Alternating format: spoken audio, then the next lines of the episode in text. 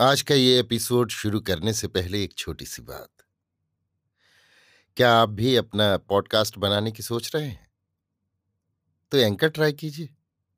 ये पॉडकास्ट बनाने का सबसे आसान तरीका है। नंबर एक, ये फ्री है। नंबर दो, इसमें कई सारे ऐसे टूल्स हैं जो आपको अपने फ़ोन और कंप्यूटर पर रिकॉर्ड और एडिट करने की फैसिलिटी देते हैं। नंबर तीन आप अपने पॉडकास्ट को डिस्ट्रीब्यूट भी कर सकते हैं, जिससे इसे स्पॉटिफाई और दूसरे प्लेटफॉर्म पर सुना जा सके। तो डाउनलोड कीजिए फ्री एंकर ऐप या विज़िट कीजिए एंकर डॉट एफ़ पर अपना पॉडकास्ट स्टार्ट करने के लिए। ये तो थी एक छोटी सी जानकारी, और अब शुरू करते हैं एपिसोड का सिलसिला। तो आज के एपिसोड में लीजिए सुनिए ना पार्थ सारथी के लिखे उपन्यास। ये गली बिकाऊ नहीं का भाग अठारह है। मेरी, यानी समीर गोस्वामी की आवाज़ में। इप्पो में पहले दिन के नाटक की टिकट बिक्री काफ़ी अच्छी रही। दूसरे दिन भी वसूली में कोई कमी नहीं थी। फिर भी अब्दुल्ला की गोपाल से ये शिकायत थी कि पिनांग का सा वसूली इप्पो में नहीं है। नाटक के दूसरे दिन तेज बरसात हो जाने से गोपाल के हिसाब से वसूली में वो तेज़ी नहीं रही। इप्पो में रहते हुए दोनों दिन दोपहर के वक्त उन्होंने दर्शनीय स्थलों को देख लिया। नाटक मंडली का अगला पड़ाव क्वालालंपुर था। बीच में एक दिन आराम के लिए रह गया था। अब्दुल्ला उदय रेखा और गोपाल ने कैमरान हाईलैंड्स नाम के पहाड़ी आराम ग्रह तक हो आना चाहा। लेकिन उस एक दिन के लिए सारी नाटक मंडली को वे ले जाने को तैयार नहीं थे। तुम चाहो तो आ सकती हो, गोपाल ने सिर्फ़ माधवी से कहा। मैं नहीं आती। माधवी ने संक्षेप में उत्तर देकर उससे पिंड छुड़ाना चाहा। लेकिन गोपाल ने यों ही नहीं छोड़ा। बोला उदय रेखा को भेजने के बाद भी अब्दुल्ला तुम्हारी ही याद में घुले जा रहे हैं। उसके लिए मैं क्या करूँ? मैंने कह दिया कि मैं कैमरान हाईलैंड्स नहीं आते। उसके बाद भी आप वही बात दोहरा रहे हैं। मेरे पास इसके सिवा दूसरा कोई जवाब नहीं है। बात यह है कि अब्दुल्ला करोड़पति है। उनका दिल आ गया तो वो पाँव पर करोड़ों रुपए लाकर उड़ेल देंगे। जहाँ चाहे उड़ेलें तुम बेकार ही बदल रही हो। हाँ, बदल गई। आप समझ गए हो तो ठीक है। उस्ताद ने तुम पर कौन सा टोटका कर दिया है कि तुम उस पर इस तरह फिदा हो गई हो? उसके कमरे में आकर गोपाल का लंबी देर तक बातें करना माधवी को नहीं भाया। उसके मुँह से बू आ रही थी कि वो पीकर आया है। इधर वो उसे विदा करने की कोशिश में थी और उधर वो हिलने का नाम नहीं लेता था। बातें करते करते गोपाल में अचानक एक हैवानी जोश पैदा हुआ और उसने झपट कर माधवी को अपनी बाहों में कसने का प्रयत्न किया। माधवी को इस बात की आशा नहीं थी। अपने हाथों से पूरी तरह उसे झटकते हुए उसने उसे धक्का दिया और किवाड़ खोलकर कमरे से बाहर भागी और सीधे मुत्तु कुमरन के कमरे में जाकर किवाड़ खटखटाया। मुत्तु कुमरन ने किवाड़ खोला तो उसने माधवी को बड़ी परेशानी की हालत में देखा। उसने हैरानी से पूछा, क्या बात है? इस तरह क्यों काँप रही हो? अंदर आकर बताती हूँ। कहकर वो उसके साथ अंदर आ गई। किवाड़ पर चिटकनी लगाकर मुत्तु कुमरन अंदर आया और उससे बैठने को कहा। माधवी ने पीने को पानी मांगा। वो उठकर सुराही से पानी ले आया। माधवी ने पानी पीकर तनिक आश्वस्त होने के बाद सारी बातें सुनाई। सब कुछ सुनने के बाद मुत्तु कुमरन ने ठंडी आहें भरी। थोड़ी देर तक उसकी समझ में नहीं आया कि उसकी बातों का क्या जवाब दे। वो एकाएक फूट फूट कर रोने लगी। ये देखकर उसका कलेजा मुँह को आ गया। उसके पास जाकर उसके रेशम जैसे काले बाल सहलाते हुए उसने उसे अपने बाहुपाश में भर लिया। उसमें माधवी ने सुरक्षा का अनुभव किया। लंबे मौन के बाद वो उससे बोला, समाज के हर क्षेत्र आज एक लंबी गली में बदल गया है। उनमें से कुछ एक गलियों पर चलने वालों के लिए रोशनी ज़्यादा और सुरक्षा कम हो गई है। समाज की अंधेरी गलियों के मुकाबले रोशन गलियों में अधिक चोरी डाके पड़ते हैं। सचमुच, प्रकाश तले ही अंधेरे का वास है। कला जगत नाम की गली जो रात दिन रोशनी से जगमगाती है, कीर्ति की रोशनी, सुविधाओं की रोशनी आदि वहाँ कई रोशनियाँ हैं। पर वहाँ भी सच्चे हृदयों और ऊँचे विचारों का तनिक भी प्रकाश नहीं। उस गली की अंधी रोशनी में न जाने कितनों के शारीरिक और मानसिक सौंदर्य को चुपचाप और गुमराह कर बलि के लिए बाध्य किया जा रहा है। कहते हैं कि मद्रास जाने पर मुझ जैसी गधी को गर्दनी देकर बाहर निकाल देंगे। कौन, गोपाल? हाँ मैंने प्लेन में ईपू आने से इनकार कर दिया था ना, उसके लिए ही चीख रहे थे। कला एक लड़की के पेट और सुख सुविधे का जितना ख्याल करती है, उतना उसके तन मन की पवित्रता का ख्याल नहीं करती। ये कैसी विडंबना है? वो इसका कोई उत्तर नहीं दे सकी। उसे देखने की भी हिम्मत उसमें नहीं रही। मुँह नीचा कर ज़मीन देखने लगी। उदय रेखा के साथ अब्दुल्ला और गोपाल कैमरान हाईलैंड्स चले गए। ये तय हुआ था कि उनके वहाँ से लौटने के बाद सब इप्पो से क्वालालंपुर चलेंगे। उस दिन माधवी और मुत्तु कुमरन एक दूसरे सह अभिनेता को साथ लेकर एक टैक्सी करके ईप्पो और ईप्पो के आसपास के चुंगे चुंगे चिप्पुट कंबार आदि दर्शनीय स्थलों का परिदर्शन कराए। चुंगे चिप्पुट में सहकारिता की महिमा पर आधारित रबर का बगीचा और महात्मा गांधी के नाम पर संचालित गांधी पाठशाला दोनों ही उन दर्शनीय स्थलों में अविस्मरणीय थे। सड़क के दोनों ओर पर्वतीय स्थल ऐसा अनुपम दृश्य उपस्थित करते थे। मानो मोम की बत्तियाँ पिघलकर सुंदर बेल बूटों का चित्रण करती हों। सभी स्थानों से घूम घाम कर वे साढ़े सात बजे के करीब लौट गए। लेकिन कैमरान हाईलैंड्स जाने वालों को लौटने में रात के दो बजे से भी अधिक बीत गए। दूसरे दिन बड़े सवेरे गोपाल, अब्दुल्ला और उदय रेखा तीनों हवाई जहाज़ से और बाकी सारे सदस्य कार से क्वालालंपुर को चल पड़े। सीन सेटिंग आदि को एक जगह से दूसरी जगह ले जाने के लिए अब्दुल्ला ने लॉरी की व्यवस्था करवा दी थी। अतः वे नियमित रूप से ठीक समय पर उन जगहों पर पहुँच जाया करती थीं। माधवी के विचार से अब्दुल्ला उदय रेखा को इसीलिए हवाई जहाज़ पर ले जा रहा था ताकि उसके बहकावे में आकर माधवी भी उसके रास्ते आ जाएगी। उसे बेचारे अब्दुल्ला पर तरस आ रहा था। उसने मुत्तु कुमरन से कहा, किसी कोने में अब तक पड़ी उदय रेखा के भाग्य में मलेशिया आने पर कैसा भोग लिखा है देखिए। क्यों? उसके भाग्य पर तुम्हें ईर्ष्या हो रही है क्या? छी, कैसी बातें करते हैं आप। मैंने इस संयोग की बात कही तो इसका ये मतलब नहीं कि मुझे उस पर ईर्ष्या हो रही है। उसी के आने से तुम्हें बच पाई। इसका मुझे उसका आभार मानना चाहिए। नहीं तो? माधवी ने कोई उत्तर नहीं दिया। मुत्तु कमरन ने भी महसूस किया कि उसके प्रति ऐसी कड़ी बातें मुँह में नहीं लाना चाहिए। जब कभी वो उसके साथ इस तरह पेश आता तो वो चुप्पी साध लेती थी। उसे उस पर बड़ा तरस हो आया। निहत्थे और निर्बल विपक्षी पर हथियार चलाकर अपना शौर्य दिखाने जैसा लगा। क्वालालंपुर में उसे और माधवी को अप्रत्याशित रूप से एक सुयोग हाथ लगा। अब्दुल्ला उदय रेखा और गोपाल के लिए मेरिलिन होटल नाम के शानदार होटल में ठहरने की व्यवस्था की गई। बाकी लोगों के लिए एक दूसरी जगह पर स्ट्रेट्स होटल नाम का साधारण सा होटल चुना गया। व्यवस्था करने के पहले गोपाल ने माधवी से कहा, तुम्हें कोई आपत्ति ना हो तो हमारे साथ मेरिलिन होटल में ठहर सकती हो, लेकिन उस्ताद के लिए वहाँ कोई बंदोबस्त नहीं हो सकता। कोई ज़रूरत नहीं, मैं यहाँ नहीं ठहरूँगी, वहीं ठहरूँगी जहाँ वे ठहरे माधवी ने दो टूक जवाब दे दिया। ऊँचे ऊँचे मकान और स्थान स्थान पर लगे चीनी, मलेशियन और अंग्रेज़ी अक्षरों में चमा चमचमकते नियान साइन और उनकी रोशनी से जगमगाते बोर्ड पग पग पर ये बता रहे थे कि वे बिल्कुल एक नए देश में आए हैं। सड़कें साफ़ सुथरी और रौनक भरी थीं। वहाँ किस्म किस्म की छोटी बड़ी नई नई कारों की भरमार सी थी। मद्रास में उनका नमूना भी शायद ही देखने को मिले। चीनी कौन है और कौन मलाई? शुरू शुरू में उनका फ़र्क करना भी बड़ा मुश्किल लगा। जिस दिन वे वहाँ पहुँचे थे, उसके दूसरे दिन वहाँ के तमिल दैनिक में गोपाल से एक साक्षात्कार छपा था। उसमें एक प्रश्न ये पूछा गया था, आप यहाँ जो नाटक खेलने वाले हैं, प्रेम एक नर्तकी का, उसके बारे में अपने मलायावासी तमिल भाइयों को बताएँगे कि उसका बीजांकुर कैसे पड़ा?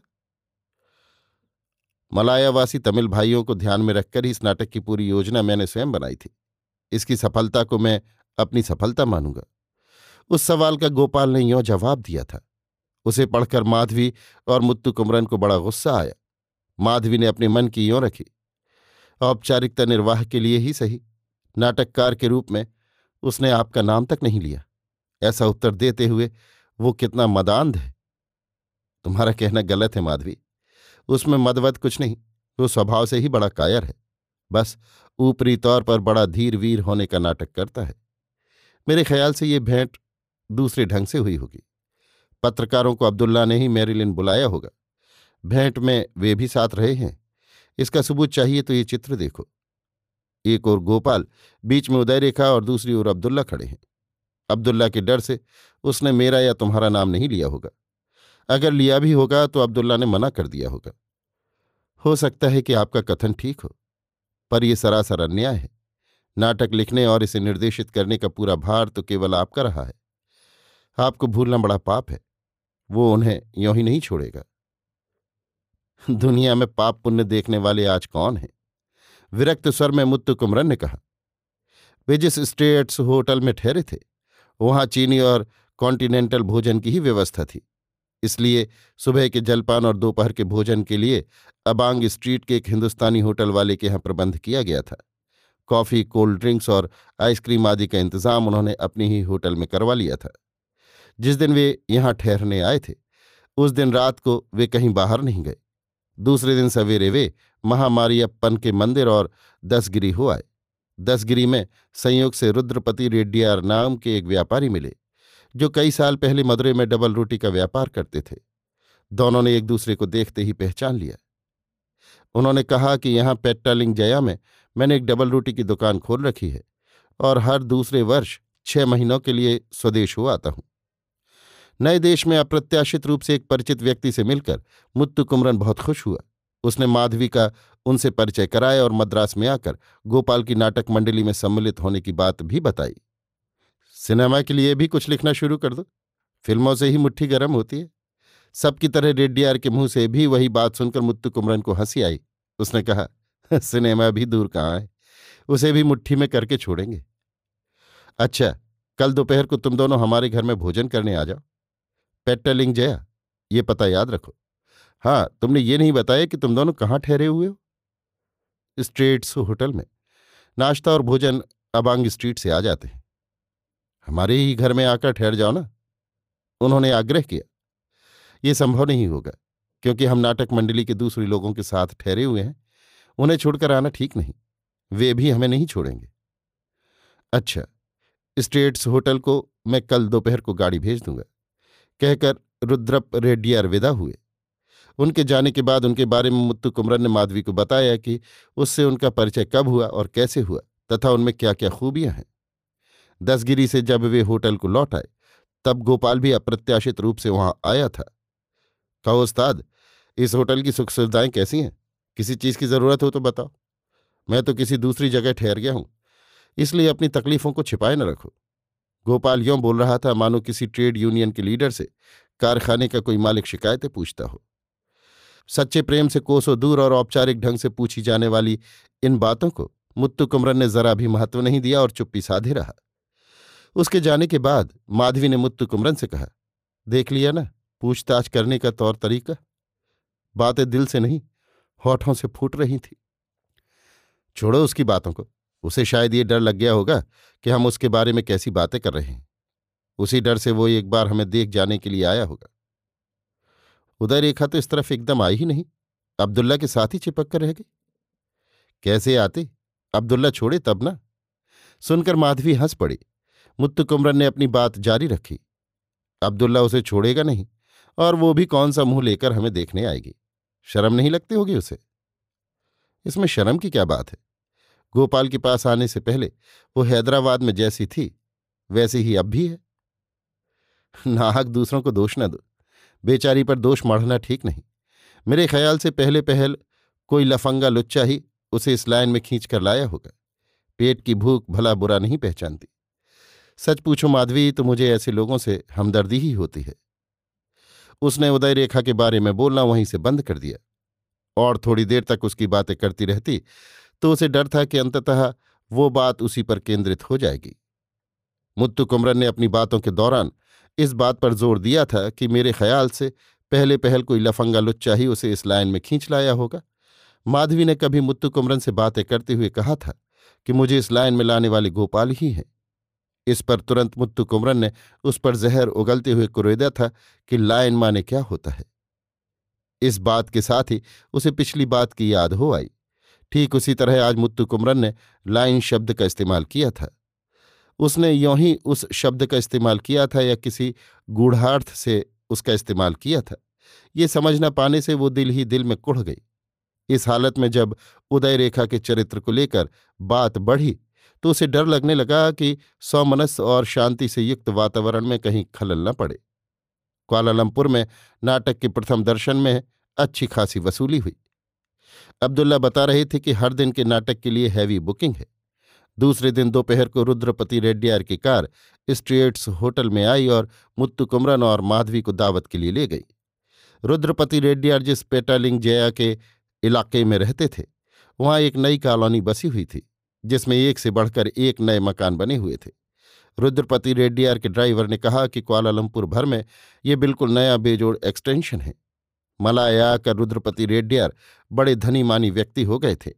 उनके यहाँ उच्च स्तरीय पांडीय शैली का शाकाहारी स्वादिष्ट भोजन पाकर वे बहुत प्रसन्न हुए।